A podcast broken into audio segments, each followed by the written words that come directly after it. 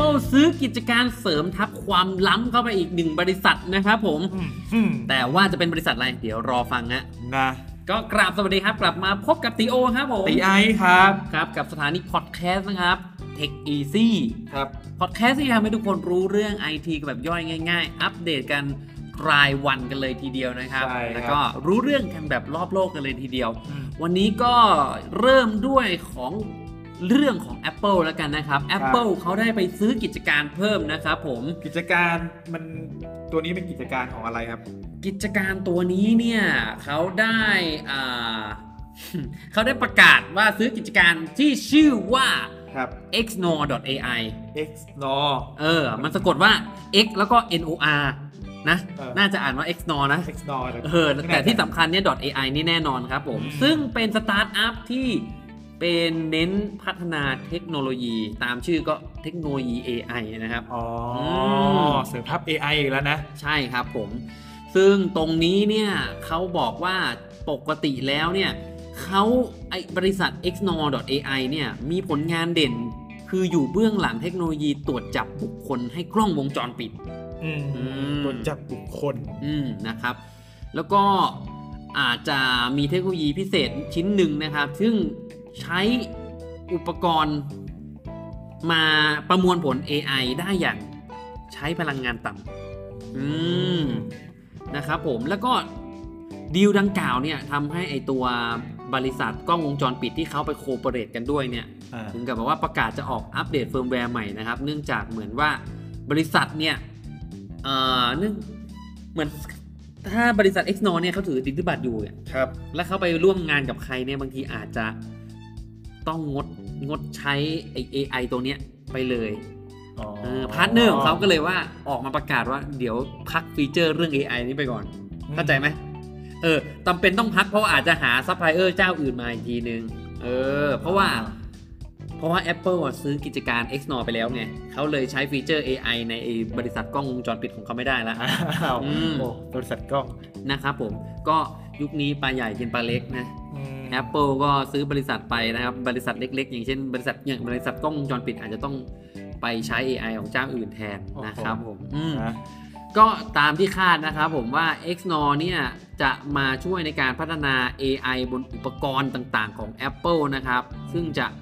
สามารถทำให้ประมวลผล AI ได้อย่างประหยัดพลังงานมากขึ้น แล้วก็ประหยัดได้จากเอ่อประมวลผลได้จากในตัวอุปกรณ์เลยอ่า ก็น่าจะไม่ต้องพึ่งพาพวกการประมวลผลอินเทอร์เน็ตขึ้นเซิร์ฟเวอร์แล้วส่งมาที่ตัวเครื่องอีกทีหนึ่งไม่งั้นจะมันแบบฝังอยู่ในชิปในรุ่น A10 เท่าไหร่10ใช่ครับ16อาจจะเป็นอย่างนั้นอาจจะเป็นอย่างนั้นมาอืมประมวลผลผ่านชิปบนตัวเครื่องเลยอืมเอออันไหนที่ประมวลผลบนชิปตัวเครื่องได้ก็จะประมวลเลย เพราะบางอย่างมันอาจจะต้องไปประมวลที่เซิร์ฟเวอร์อะไรอย่างเงี้ยอย่าง Siri อย่างเงี้ยอืม Siri เราสั่งออกคำสั่งเสียงไปอะมันก็จะไปส่งไปที่เซิร์ฟเวอร์ Apple ก่อนแล้วก็ ตอบสนองกลับมานะอ่าอืมแล้วยิ่งจะบวกกับพวกแว่น AR ที่เขาจะผลิต เอออกมาอีกไงไม่แน่ไม่แน่นะ อาจจะเป็นอย่างนั้นได้เออนะต้องสอดคล้องกันนิดนึงอะนะ นะครับผมเราก็พยายามไปประกอบข่าวลือกันไปเรื่อยๆนะครับจิ๊กซอว์นั้นจิ๊กซอว์นี่มาต่อเออต่อกันเนาะไม่แน่ว่าอาจจะเป็น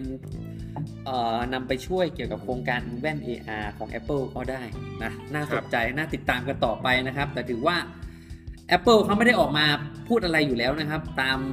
concept ของ Apple นะครับ ตัวแทนของ Apple ก็ออกมาชี้แจงครับว่า เออ ปกติ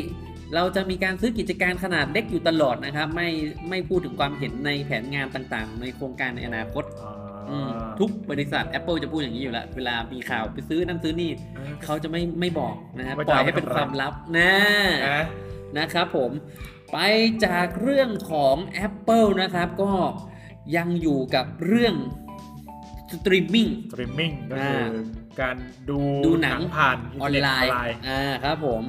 Apple เปิดตัว Apple TV Plus ไปแล้วก็คือสตรีมมิ่งของตัวเองนะครับ ตอนนี้มาดูของ Disney Plus บ้างนะครับ Disney Plus เนี่ยเพิ่งเปิดตัวไปตอนปลายปีช่วงปลายปี 2019 ประมาณเป็นเดือนตุลาอืมประมาณตุลานะครับผม แต่ว่าครับ Sensor Tower นะครับ ซึ่งเป็นบริษัทที่เช็คข้อมูลอะไรต่างๆเนี่ยเขาเผยข้อมูลออกมาครับว่าคนอเมริกันนี่ครับ ดาวน์โหลดแอป streaming Disney Plus มากที่สุดในช่วงไตรมาส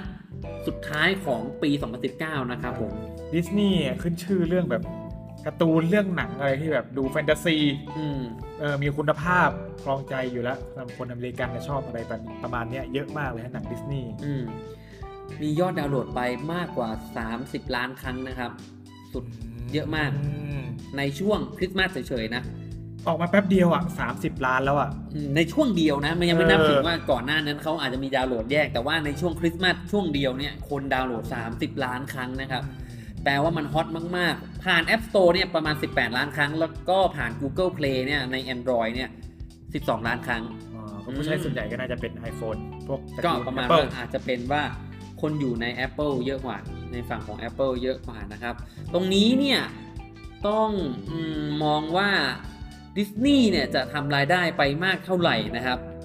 ดิสนีย์ในแง่รายได้ของ Disney Plus เนี่ยทำรายได้ไปมากกว่า 50 ล้านดอลลาร์ใน 30 วันแรกเลยนะ เอาชนะคู่แข่งอื่นๆที่แบบมี HBO อย่างเงี้ยนะ HBO หนังดัง ๆ ก็ Game of Thrones Game of Thrones ใช่นะครับเนี่ยแล้วก็ Showtimeถ้ารวมทั้งไตรมาสนะครับ ก็จะ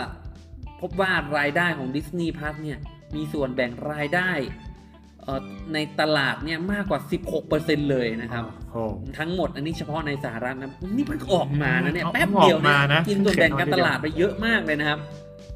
ก็อย่างที่แน่นอนนะครับหนังหนังตัวชูโรงอะที่คนมาดาวน์โหลดมากที่สุดชื่ออะไรนะก็คือมันดาโลเรียนอ๋อนี่เป็นภาคออกมาแป๊บเดียว มันไม่ใช่เป็นภาคต่อภาคส่วนแยกออกมา ของ Star Wars อืมเป็นภาคก่อนภาคอะไรสักอย่างเอออะไรจำไม่ได้เหมือนกันนั่นแหละอยู่ช่วงคาบเกี่ยว แต่ว่าหนังเรื่องไอมันดาโลเรียนเนี่ยฮอตมาก ๆ เลย กลายเป็นว่าเป็นตัวจุดพลุให้ Disney Plus เนี่ยคนแบบสนใจเยอะมาก ๆ และกลายเป็นว่ายอดดาวน์โหลด ยอดดูเนี่ยสูงมาก ๆ จนถล่ม ถล่มไอ Game of Thrones ไปเลยอะโอ้เออทำลายสถิติ Game of Thrones ไปได้เลยนะครับ ครับ แต่ทั้งนี้นะครับต้องบอกไว้ก่อนเลย Disney Plus นะครับผมคือเอ่อเอ่อระบบสตรีมมิ่งที่ยังมีในเฉพาะของอเมริกาอยู่ อ๋อเขายังไม่ขยายไปที่อื่นนะ ถ้าจำไม่ผิดนะตอนนี้นะ อืมอืมประมาณประมาณแต่อาจจะค่อยๆ ขยายไปเรื่อยๆ แต่ว่าถ้ามันเปิดวงกว้างเมื่อไหร่นะ อาจจะยอดรายได้อาจจะสูงกว่านี้อีกนะ เออนี่ขนาดแค่ขนาดแค่อยู่ในกระจุกอยู่ในอเมริกาอืมที่เดียวนะอืมคนนะรับไทยต่างประเทศอะไรก็รอก็รออยากดูเหมือนกันนะครับ ก็ถึงกับทำลายสถิติหลาย ๆ อย่างเลย Disney Plus เนี่ยครับก็บอกว่าทำลายสถิติบน Google Play นะครับ ที่ไม่เคยมีแอปไหนนะครับ มียอดดาวน์โหลดในสหรัฐเกิน 10 ล้านครั้ง นับตั้งแต่มี Facebook Messenger ทำไว้ในปี 2017 ด้วยโอ้โหมันสุดยอดจริง ๆ เลยนะครับ ก็รอติดตามกันต่อไปว่า สตรีมมิ่งค่ายไหนครับจะเดือดเลือดพล่านกันยังไงต่อไปต้องนะงัดอะนั้นต้องหา Netflix ทั้ง HBO ทั้ง Apple TV ต่างคนต่างงัดเข้ามานะนี่ยังมี Disney Plus มาอีกนะ ต้องแบบชูหนังเด็ดหนังดังของตัวเองมางัดมาสู้กันละ ผู้บริโภคนะครับในช่วงนี้มีแต่คุ้มกับคุ้มนะครับเออผมสนุกอ่าแน่นอนาเราก็ชอเออรอดูรอชมหนังคุณภาพคุณภาพในแต่ละค่ายกันได้เลยนะครับ แต่ละคนเขาก็เน้น Original Content ก็คือเหมือนไอ้พวกหนังที่ทำมาเฉพาะแพลตฟอร์มหนังทำมาเฉพาะ Netflix หนังทำมาเฉพาะ HBO หนังทำมาเฉพาะ Disney อะไรอย่างเงี้ยส่วนใหญ่เราจะมันจะเป็นอย่างเงี้ยเนอะครับก็ไปดูที่ที่ที่นั้นนะเฉพาะที่นั่นเดียวที่เดียวนะครับนะทำให้แบบทุนการสร้างของแต่ละเรื่องมันสูงขึ้นเพราะแข่งขันกันมากอืมนะครับอะไปดูกันที่เรื่องต่อไปนะครับผมเรื่องต่อไปครับครับเป็นเรื่องของที่เราต้องเจอกันในปีนี้นั่นก็คือนั่นคือ 5G อ่า 5G วันก่อนนะครับ 5G เนี่ย ไอ้ซัมซุงเนี่ยเขาประกาศตัวเลขไปแล้ว ว่ายอดส่งมือถือเนี่ย สมาร์ทโฟน 5G เนี่ย ของซัมซุงนั้นก็จะไม่ผิดจะรวมๆ แล้วจะประมาณ 10 ล้าน 12 ล้านอืมแต่ว่าหัวเว่ยครับ เขาไม่ชอบให้ซัมซุงออกมาขิงคนเดียวนะไม่ยอมเขาไม่ไม่ยอมให้ออกให้ซัมซุงออกมาโม้คนเดียวนะครับผมเขาก็เลยออกมาประกาศยอดขายสมาร์ทโฟนใน ปี 2019 ที่รองรับ 5G ของตัวเองอืมบ้างนะครับผมก็โดยรวมแล้วนะครับ ตัวเลขสมาร์ทโฟนที่รองรับ 5G เนี่ยก็มีจำนวนมากกว่า 6.9 ล้านเครื่องนะครับผมอืมมเออมันออกมาสูงกว่าตัวเลขเอ่อ6.7 ล้านเครื่องเออนะครับ6.7 ล้านอ๋เคอรื่องนะเมื่อกี้เกินไปเยอะเกิเลนยไปนะเยอะเลยนะครับเออไม่มันเป็นตัวเลขของอาจจะรวมรวมรวมรวมของหลายหลายๆรุ่นอ่าตอนนั้นอาจจะจำผิดนะครับอืมรวมหลาย ๆ รุ่น ของซัมซุง6.7 ล้านเครื่อง แต่ว่าหัวเว่ยออกมาเกทับนะครับว่า6.9 ล้านเครื่องนะอะเว้ยสองแสนเครื่องก็เอาซะหน่อยนะ นะฮะ ก็ถือว่าเป็นตัวเลขที่ออกมาแล้วเหมือนมันบอกอะไรบางอย่างเออได้อวดสรรพคุณนะครับว่ายอดขายสมาร์ทโฟน 5G ของตัวเองเนี่ย มันเท่าไหร่ไม่พอนะ มันยังเหมือนอวดว่าเราเป็นผู้นำด้าน 5G ด้วย อืมอ่า feel ประมาณนั้น แล้วก็ยังเหมือนขิงิงๆไกลๆนะที่อืมที่เรื่องว่าโดน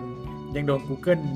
แบนอยู่แล้วก็ยังเออได้ยอดขายใช่ยแม้อดว่าจำหน่ายขนาดเนี้มียปัญหาเรื่องสงครามทางการค้าของ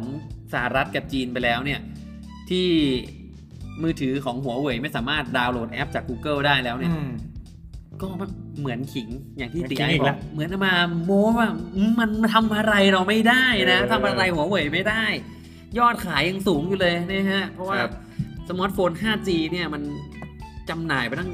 6.9 ล้านเครื่องเนี่ย เออเออ สมาร์ทโฟน 5G รุ่นเด่นที่หัวเว่ยจำหน่ายนะครับ เอามาขายในปีที่ผ่านมานะ ก็ตั้งแต่ Mate 20 X 5G นะครับ แล้วก็ครับปลายปีมีหัวเว่ย Mate 30 Mate 30 Pro นะครับ แล้วก็หัวเว่ย Nova 6 5G อืมนะครับ ก็ รวมถึงสมาร์ทโฟนที่พับได้อย่างเช่น Mate X ด้วยนะครับผมครับ ถือว่ากลยุทธ์ในปีนี้เขาคงออกมาอีกยิเพียบเยอะแยะมากมายเลย นี่เกือบหลุดคำว่าเยียบแล้ว เพียบบอกเยอะนะครับ อีกเยอะมากเลยนะครับ เพราะว่าเป็นเทรนด์ 5G จริง ๆ เดี๋ยวเทรนด์ออกมาเรื่อย ๆ แน่นอนอืมมีข่าวว่าประเทศไทยเนี่ย ก็จะประมูลแล้วใกล้จะประมูลในเร็วๆนี้นะอืมสัญญาณ 5G เนี่ยนะครับผมครับประกาศวันออกมาแล้วจากกสทชนะครับ ก็ครับผมยังไงก็น่าจะได้ใช้กันในปีนี้แหละแล้วก็ดูว่าค่ายไหนจะได้ใช้ก่อน ใช่ มันอาจจะได้ใช้นะ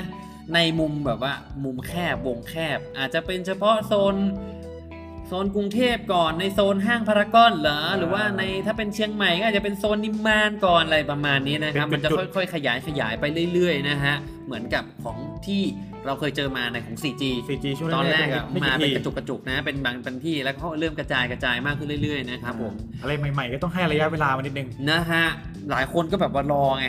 รอว่าเอ้ยมือถือเรารองรับที่ไปตอบในคอมเมนต์บ่อยๆนะครับ iPhone รองรับ 5G ยังครับรองรับ 5G ยังคือ จริง ๆ ถึง iPhone รองรับ 5G เราก็ยังไม่ได้ใช้อยู่ดีประเทศไทยยังไม่มา อาจจะยังแบบว่าต้องรออีกนานอะอืมแต่บางคนก็ไม่แน่ไงเขาอาจจะซื้อมาแล้วก็ประเภทใช้ยาวๆไงอ๋อเอใช้อใช้ยาวๆไปยาวๆรแล้วอถึไปงเวลานั้นอะ เราเขาก็จะได้ใช้ตรงนี้ด้วยอืมอืมแต่ว่าระยะแรกๆอาจจะจำกัดพื้นที่มาก ๆ ในการใช้แต่ถ้าเป็น iPhone เนี่ยกว่าจะเปลี่ยนรุ่นทีนึงก็นั่นแหละมันแพงอยู่นะ อืมนะครับผม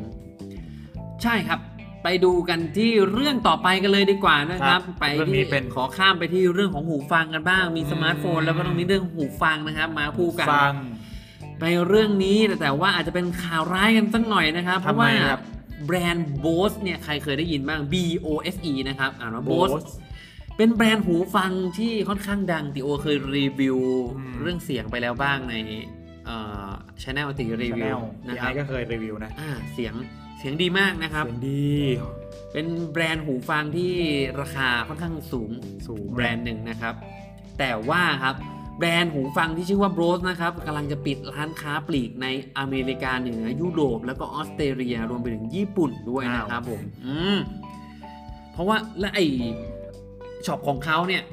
อืมส่วนใหญ่เนี่ยเขาก็จัด shop แบบหน้าตาหรูๆทั้งนั้นเลยอืมเออนะครับ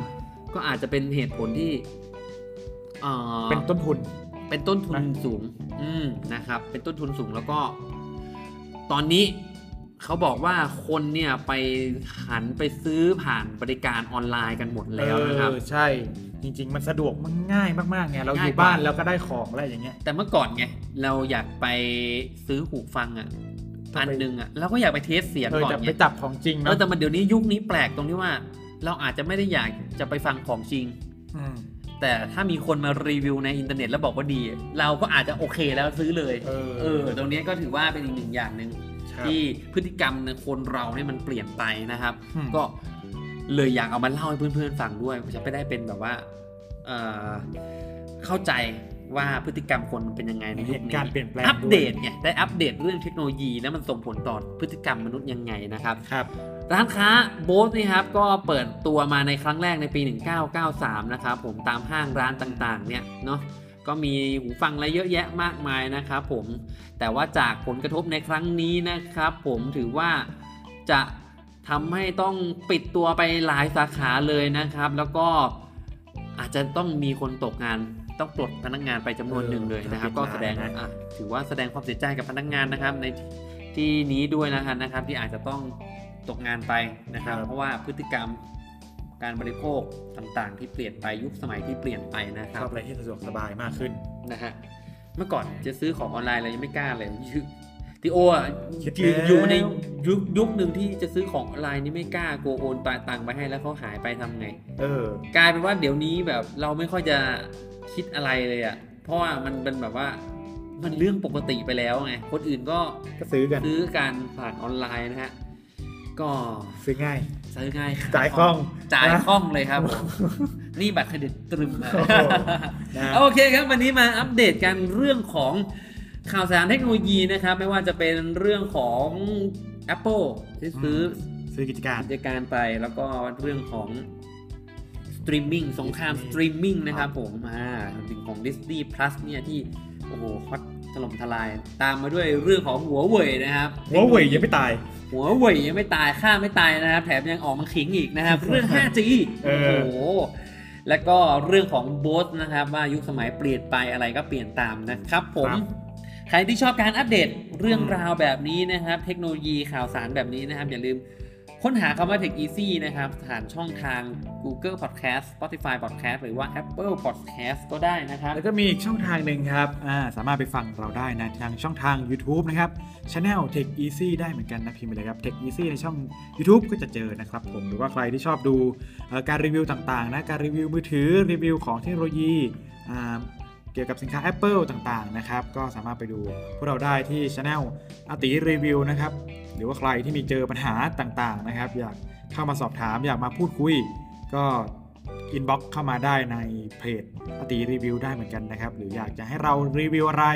เออมีของอยากให้เรารีวิวก็ส่งมาให้เรารีวิวกันได้นะครับนะสำหรับวันนี้ต้องขอตัวลาไปก่อนแล้วกันนะครับ ไว้มาเจอกันใหม่ในครั้งต่อไปครับ สวัสดีครับ สวัสดีครับ you